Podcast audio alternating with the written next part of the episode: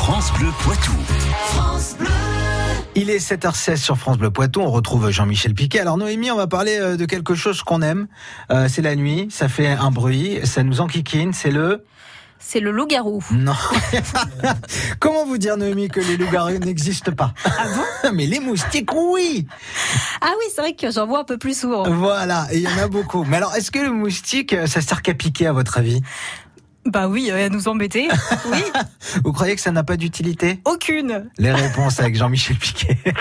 Les moustiques sont là Tous au abri Reconnaissez qu'en été, c'est enquiquinant de passer sa soirée à l'intérieur alors que les températures de fin de journée sont très agréables. Pourquoi les moustiques piquent-ils? Je fais la sieste moustique. Arrête un peu ta musique. Ne sois pas antipathique. Ne me pique pas.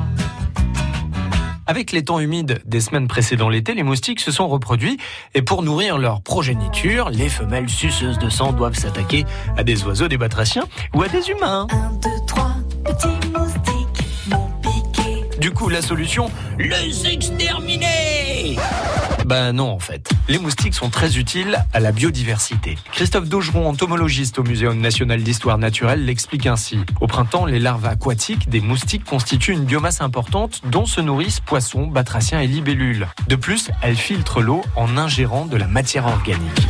Ces insectes forment donc un maillon important de la chaîne alimentaire et vont en plus jouer un petit rôle dans la pollinisation. Bref, les moustiques nous collent à la peau et pour cause, ce sont vraiment nos amis.